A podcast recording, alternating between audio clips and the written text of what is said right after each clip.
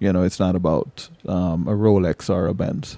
It's about being able to take um, somebody who has a dream and being able to facilitate and enable and encourage and assist and support them in their in their vision. And uh, I've definitely had a significant amount of success, of which I'm enormously proud of. You know, um, in being able to do that.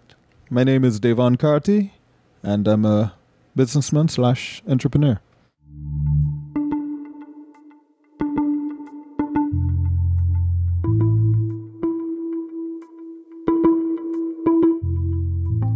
Devon Carty is the founder of the band British Dependency, a businessman, entrepreneur, and facilitator.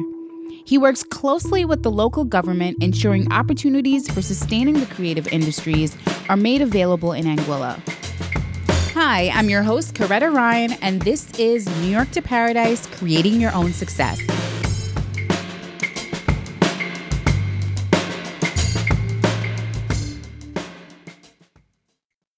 Anguilla is a British overseas territory located east of Puerto Rico and north of St. Martin. This 35 square mile island is one of the Caribbean islands located in the Lesser Antilles. For 2017, Anguilla was named number one island by Travel and Leisure for their World's Best Awards. What also makes Anguilla attractive is it does not impose income taxes, estate taxes, or capital gains taxes on individuals or corporations. Earlier this year, the island was severely impacted after the passing of Hurricane Irma. The island is currently working quickly to restore normalcy for its residents and business properties, which greatly impact tourism. Devon Carty talks about what makes Anguilla unique, using resources to help aid him in his work of creating spaces and opportunities that boost the creative sectors. Beat them skins. As someone who is from Anguilla, who was born there, who lives there currently, who does business in Anguilla, describe the atmosphere as vividly as you can around Anguilla, about Anguilla. Anguilla is a it's a it's a pretty special place. Um, it is the most northerly of the islands in the Caribbean, and it's pretty unique in terms of um, topography um, there are very few islands like it in the Eastern Caribbean. It's it's the closest relatives actually are um, would be the Turks and Caicos um, Cayman Island style island, which are largely um, non-volcanic and um, limestone. So it is flat, it is arid. Um, soil is poor, not a lot of rainfall, and as I always say, there are no fruits on the trees and no water on the ground.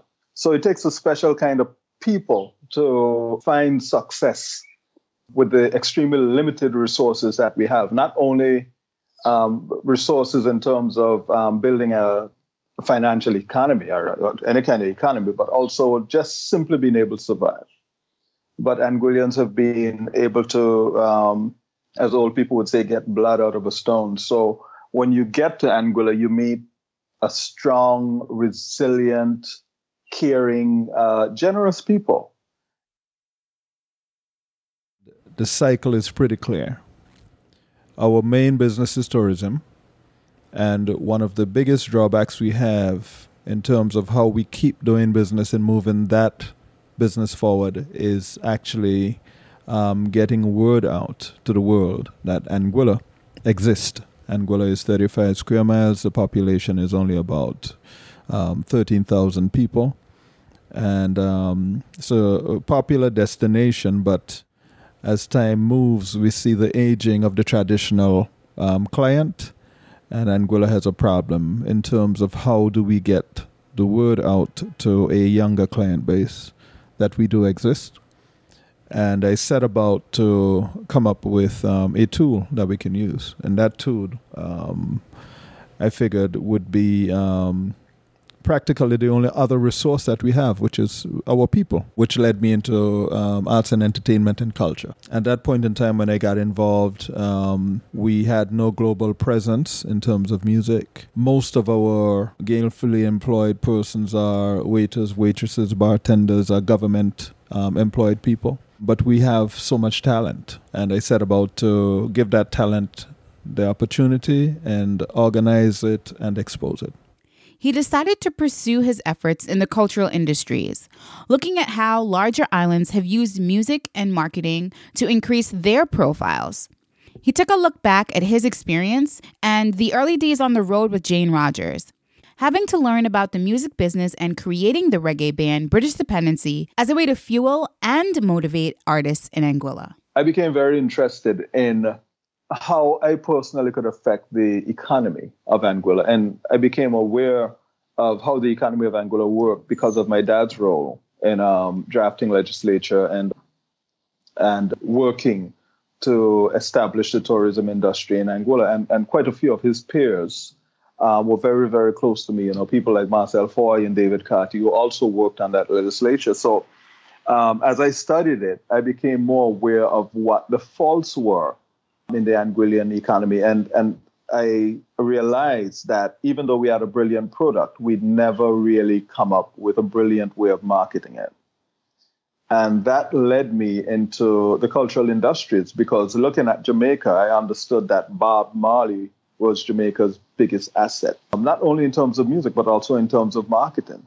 You know, when you're going to see Jamaica and all you're going to hear is one love, I, I made a connection. So I, I really started to encourage the creation of a creative sector, sector, not a copying sector in Anguilla. And, you know, we had our own superstars like Bankie, who during the 1980s, you know, was really a huge thing for Anguilla and for, for us as a people, but no real significant follow up after that. And there was a huge gap between Bankie and an entity like British dependency.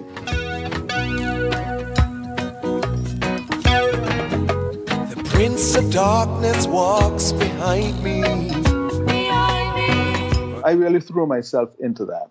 You know, I had at that point in time I had developed my own little distribution business. You know, I was doing extremely well, but I was bored making money, and I decided that I would um, go and mess around in um, arts and entertainment. You know, so I handed over my distribution business to my brother, and went into that like crazy. You know, every single thing I had, um, I, I was buying like a bunch of drum sets and sticks and you know importing guitars and, and um, keyboards and basses and bass amps and you know all sorts of things and it, you know these were things that were being given away you know that led us into into the rise of um, Jane Rogers, you know, which was you know so exciting for me. You know, I got the whole island behind her and went out and did her album, and then we we did Radio City Music Hall, which was huge, you know, with Diana Ross and and um, Patti LaBelle and um, Gladys Knight and Bernie Bernie Williams, which for a kid out of Anguilla was a huge huge thing. And then we had a contract from Universal Music for distribution, and then we had a agreement our proposal from Blue Note Global to to tour Jane Rogers, and I was so excited. And I think they were offering something like six thousand dollars per show, which to me was like, wow, you know, um, we did it. You know, only to realize that it was six thousand dollars per show at the venue. You know, it had nothing to do with paying musicians or buying tickets or hotel rooms. You know, and really and truly, it was um, to produce each event was probably close to maybe um, eighteen thousand dollars. You know, if you're going to fly a band of seven people up to Japan to do a show, it's going to be eighteen thousand dollars, and you're you're just being paid six. So that definitely wasn't going to work out. I came back home and, and and started to piece together a group that I thought would be a great backing entity for Anguillan artists, which really gave rise to the British dependency entity. And that in itself actually became what was supposed to be like a backing band actually became a band.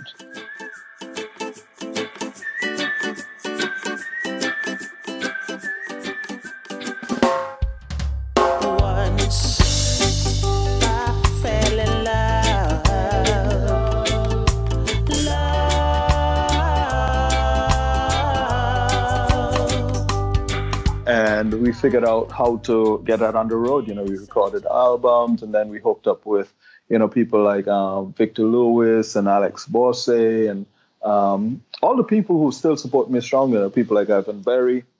and figured out how to get this thing on the road. And and the mathematics of, of, of business for a band in the early stages are totally um, I shouldn't say off. It's almost like any other business. You know, you have to invest in order to get the product to a certain point. But the fact of the matter is that unlike brick and mortar, there isn't a lot of access to capital. You know, you're not going to walk into any bank and borrow $150,000 to invest into, in a band in the Caribbean or maybe anywhere in the world. Nobody's going to get that. So you have to find out how to um, finance this sort of venture without any of the traditional backing sources. You know, um, so we figured that out and we figured out how to be able to get the plane tickets and book shows. But often cases for a startup band, you know, you're gonna walk and you're gonna walk into a venue and step on the stage, and somebody is gonna shout, give you um, 250 bucks to play, and um, you still got to do the flights and the hotel rooms and the meals. So you end up eating poorly and sleeping on floors because you're not gonna be able to to get a hotel room for all four or five members.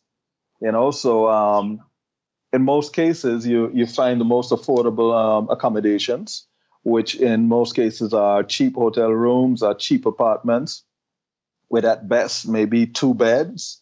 So yeah, some of us are going to end up sleeping on the floor, but um, it's not. Um, I don't. It's not a bad thing. It wasn't a bad thing for me. It was just a different experience by choice. A big part of his mission is in creating avenues for bigger business. Using his influence, he works with the government on developing ways to further monetize the creative sector, pushing for empowering the creative industries by having Anguilla included in legislation led by the United Kingdom. Your work is around people and helping people. That's what you're passionate about. So, one of the things that stood out to me was the fact that you are working closely with the government, with law and legislation to assist in changing how they look at arts and entertainment in Anguilla. Government is always caught up with more immediate concerns, and those immediate concerns have a lot more to do with tourism. It, has, it is after all our bread and butter. You will find that they're more distracted by the problems or um, the successes of um, the tourism industry and arts and entertainment um, often has to take a back seat. And we really have been over the years trying to get them to understand that um, culture is a most significant factor. You know, um, as Mr. Berry would point out, Ivan Berry, my good friend, you know, everybody believes it's hotels and it's beaches, but it's really the people you know, and um, it really is culture. So we need to understand that and understand the role of cultural industries and how best to utilize them to further our own goals and achieve more than we're achieving currently, you know, with um, with the way that we do business. Anguilla up to this date is um, is not really a party to any of the, the, the treaties or conventions that allow intellectual property and collections for intellectual property to exist in the way that they do, let's say, even Barbados or Jamaica or Trinidad, or anywhere one of the first world nations. And even though we are British overseas territory, if we want to establish a performing rights organization in Anguilla um, to collect um, royalties, it's just um, not possible because we are not um, signed as parties to those conventions. We've been trying to get government to buy into that and become signatories or even have the UK extend um, those treaties to us so that we can um, have the same respect for arts and entertainment and intellectual property on a whole as do other progressive um, nations in the world. So it's been, like I say, it's been a long haul. What are some of the actions you've taken through music, using your influence, involvement, and network of people for the betterment of music in Anguilla and the arts?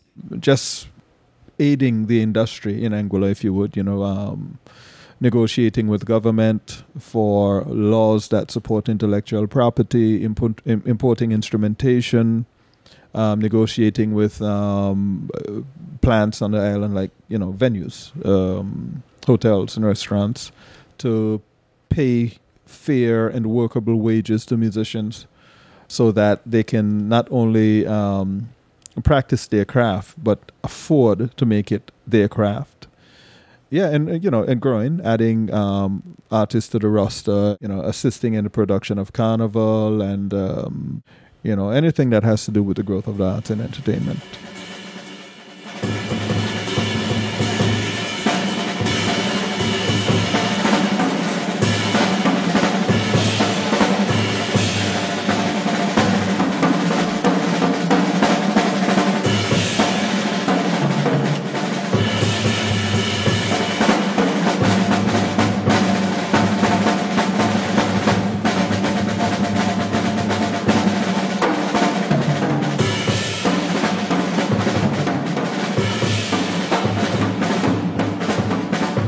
15 years ago. Uh, we started out by bringing in the Michael Carvin drum clinics to teach drummers because the drum is the foundation of music. You know, it is it is how genres are decided. And we really wanted to level not only up the level not only of the amount of drummers on the island, but the skill of the drummers. So we started with that. Also, uh, the importation of, of, numerous different types of musical instruments. You know, throughout the years, up until this very last hip hop camp, where we are now looking at the, the youth of Anguilla and the predominant uh, genre, you know, that the youth are not only listening to, but influenced by.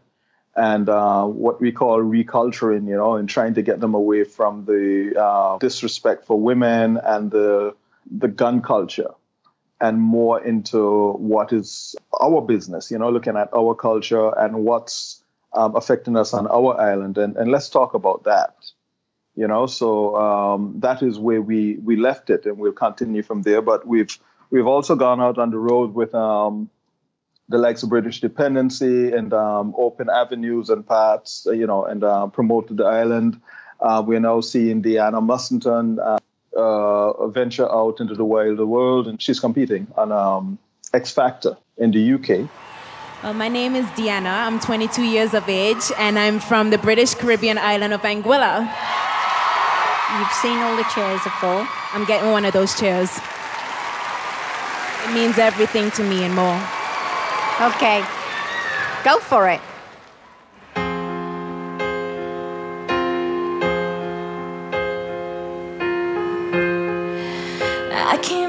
Love. Don't even wanna try. Sometimes the truth won't make you happy. So I'm not gonna lie. But don't ever question if my heart beats so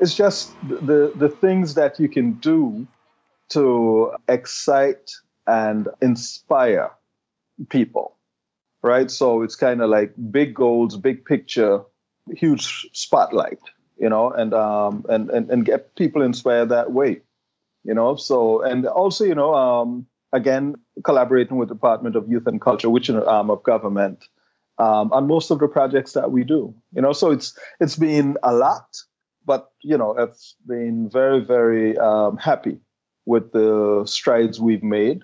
You know, so um, we have not been successful as yet in terms of getting government to turn on to cultural industries, but uh, we've been very, very successful in raising the, the, the game of, of arts and entertainment in Anguilla, raising the stakes. You know, we've been very, very successful in, in seeing more Anguillians out on the road and touring, um, and just more um, top tier musical activity on the island. You know, the sort of music that you're going to hear um, in the hotels. You know, uh, live bands creating their own work, uh, full bands creating their own work.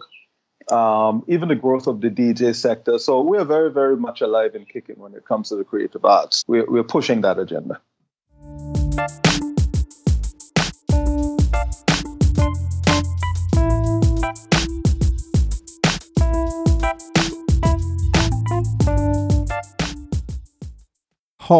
Don't consult with mice on matters of flight. Coco says, Finding positive and helpful advice may seem so easy in a world of Google and YouTube. There are many self proclaimed experts who will only tell you what you want to hear versus what you need to hear. You must work through the clutter. The best thing to do is to utilize your natural talents, whatever you're good at, while strengthening your areas of weakness. I strongly support mentorship and mentoring. However, being responsible with where you seek guidance, advice, and instruction is critical to your own personal growth. Devon's quote is all about learning that sometimes not all advice is good advice. Through his work in music and business on Anguilla with developing and driving the creative sector, he is an example of what it means to define your own inner power. Your power is in what you can create and how you use it to positively influence others. Be careful who you talk to. And uh, if you're going to talk to somebody, talk to somebody who has traveled a road similar to the one that you are traveling on, or a journey that's similar to a journey that you're about to embark on. Hawks don't consult with mice on matters of flight. There are myriad reasons why people would miss or malinform you, all to their benefit. So it's just good common sense. You know, if I want to be a fisherman, it makes absolutely no sense me talking about fishing to a guy who is a barber and has never fished. But I see people do that all the time. And I see them take that advice and turn themselves into into failures.